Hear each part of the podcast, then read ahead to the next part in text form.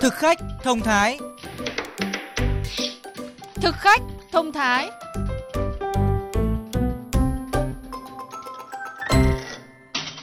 Thưa quý vị và các bạn, nếu công việc của bạn kết thúc vào lúc 6 giờ 30 chiều và không ai thay thế vai trò nội trợ của bạn tại gia đình, bạn sẽ lựa chọn mua đồ ăn sẵn hay vẫn muốn vào bếp nấu cho chồng con những món ăn nóng hổi. Nếu tình trạng này kéo dài thì liệu bạn có thể cho gia đình thưởng thức đồ ăn sẵn cả tuần được hay không? Hay là có một giải pháp khác tốt hơn? Từ khi đổi chỗ làm, công việc mới bận rộn hơn, chị Hồ Tú Anh ở phường Đại Từ, quận Hoàng Mai, Hà Nội đã không thể về nhà trước 6 rưỡi chiều để nấu bữa cơm thật thịnh soạn cho chồng con. Thế nhưng một tháng trở lại đây, chị đã tìm được một giải pháp để bữa ăn chính của cả nhà vẫn được đầy đủ và ấm cúng. Có lúc quá bận, chị đã đặt mua combo thực phẩm sơ chế từ 3 đến 5 ngày. Những cái thực phẩm mà sơ chế sẵn ấy thì trong cái à, lúc mà bận rộn ấy thì rất là tiện đỡ mất thời gian với cả là nó à, đáp ứng được cái nhu cầu thời gian cần cho mình trong cái việc mà mình đáp ứng cái thời gian đi làm về muộn. Theo chị Phạm Thanh Ngọc, một người chuyên kinh doanh ngành hàng thực phẩm trên mạng Internet, nhu cầu của khách hàng đối với mặt hàng này đang tăng lên nhanh chóng trong thời gian gần đây. Thực phẩm sơ chế này từ trước thì nó đã phát triển rồi, thế nhưng mà từ lúc bắt đầu Covid thì cái lượng bán và lượng mua ở trên mạng online á, là nó tăng đột biến. Người ta ngày càng có nhiều cái loại hàng, nhiều cái hạng mục và nhiều thực phẩm được đưa vào bán thành thực phẩm sơ chế cho người tiêu dùng và rất được là các tầng lớp đón nhận. Tuy nhu cầu nhiều nhưng khách hàng cũng yêu cầu chất lượng khá cao với mặt hàng thực phẩm sơ chế. Vì vậy, để giữ chân khách hàng lâu dài, các shop kinh doanh thực phẩm sơ chế cũng phải có nguồn hàng đảm bảo chất lượng như chia sẻ của chị Thanh Ngọc. Khi mà mình mua đồ tươi sống, rau củ quả tươi, thịt tươi là mình đều phải mua của các cái nhà vườn, nhà hàng quen và những cái bạn bán là chất lượng. Người ta chứng thực được, người ta đưa được những cái nguồn gốc xuất xứ ra. Là người khá cẩn thận nên chị Hồ Tú Anh cũng lựa chọn các nhà cung cấp có uy tín hoặc các chuỗi cửa hàng, siêu thị lớn để mua thực phẩm sơ chế cho bữa ăn gia đình. Tuy nhiên không phải lúc nào chị cũng có thể mua được các sản phẩm ưng ý.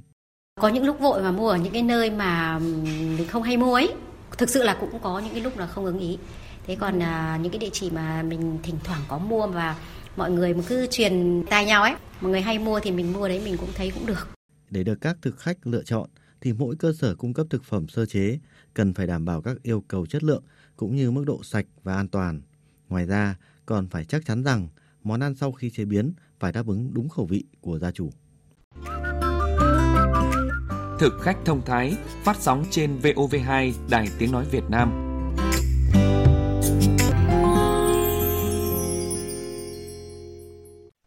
Các bạn thân mến, nếu để ý các bạn sẽ thấy thực phẩm sơ chế luôn có mặt trên kệ hàng của các siêu thị lớn hoặc các chuỗi cửa hàng kinh doanh thực phẩm. Mặt hàng này còn nở rộ khi xuất hiện dịch COVID-19 với nhiều phương thức kinh doanh. Vậy làm thế nào để người tiêu dùng có thể mua được thực phẩm sơ chế đảm bảo chất lượng? Chị Nguyễn Hoàng Giang, Giám đốc Trung tâm Truyền thông Giáo dục Sức khỏe, Tổng hội Y học Việt Nam sẽ chia sẻ với các bạn những thông tin hữu ích trong cuộc trao đổi với phóng viên VOV2.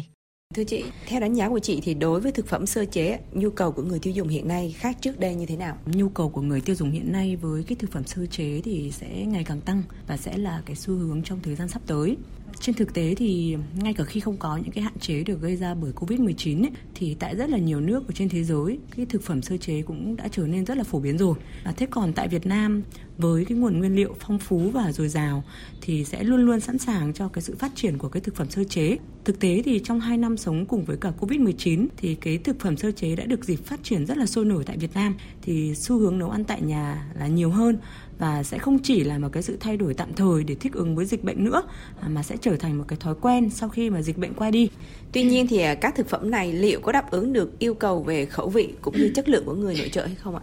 Tôi nghĩ là cùng với cái sự dồi dào của nguyên liệu cũng như là với sự phát triển của các cái nghiên cứu về dinh dưỡng hiện nay thì việc đảm bảo được chất lượng của thực phẩm sơ chế là điều không có cái gì khó khăn cả.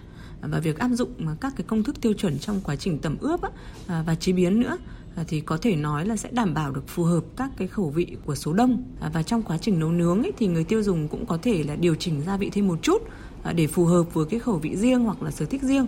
À, và rõ ràng là việc ờ, lựa chọn cái thực phẩm sơ chế cho bữa ăn hàng ngày ấy, sẽ đem lại nhiều lợi ích hơn cho cái người nấu ăn ở trong gia đình À, ngoài việc mà đáp ứng được khẩu vị của người tiêu dùng thì thực phẩm sơ chế được các cái đơn vị sản xuất bán ra à, còn giúp định lượng được thức ăn theo khẩu phần này và giảm thiểu được cái thức ăn thừa sau mỗi bữa ăn.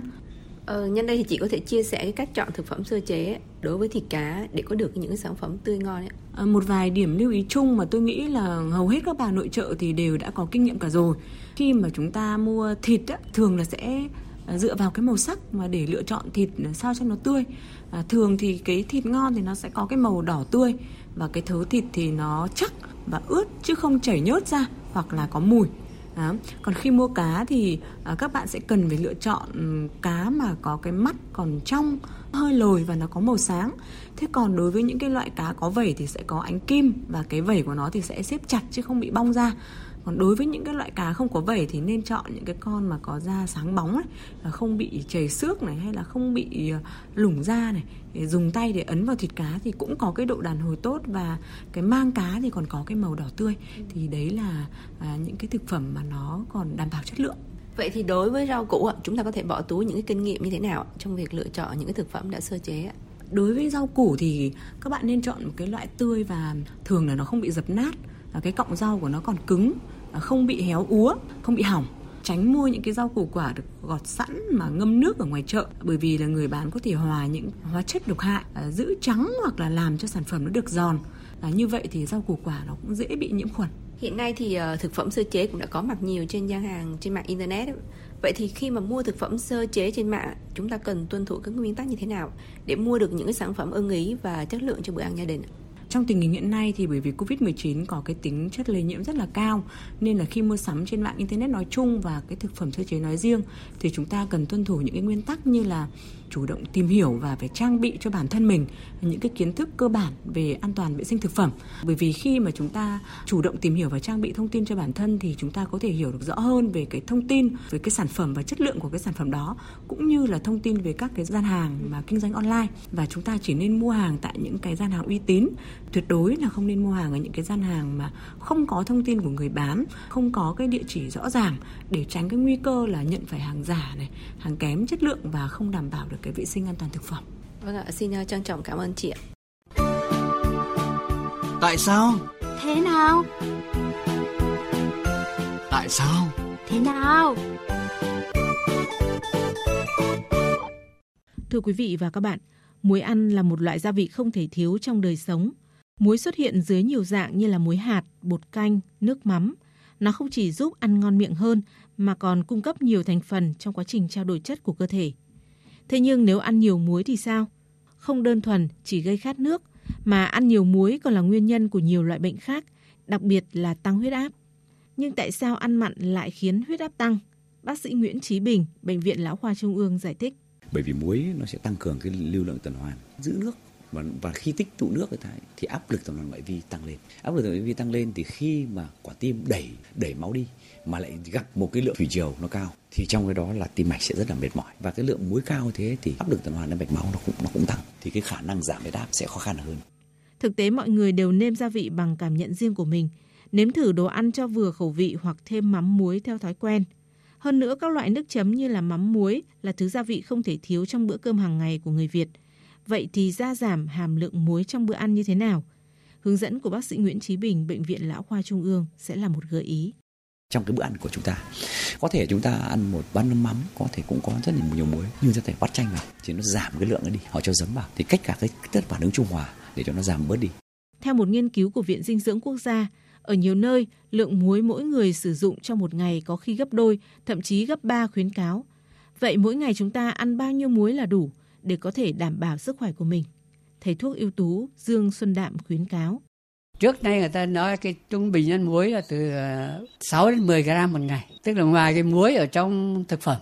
Trong thịt có muối, có muối, mà trong cá có muối, trong rau có muối, có natri cả. Nhưng mà ăn thêm là thì như thế là 10 gram là tối đa. Ngày nay người ta khuyên là giảm lại xuống, còn khoảng 6 gram ở người thường. Còn là người đã có biểu hiện tăng huyết áp thì xuống đến mức 2 đến 3 gram một ngày.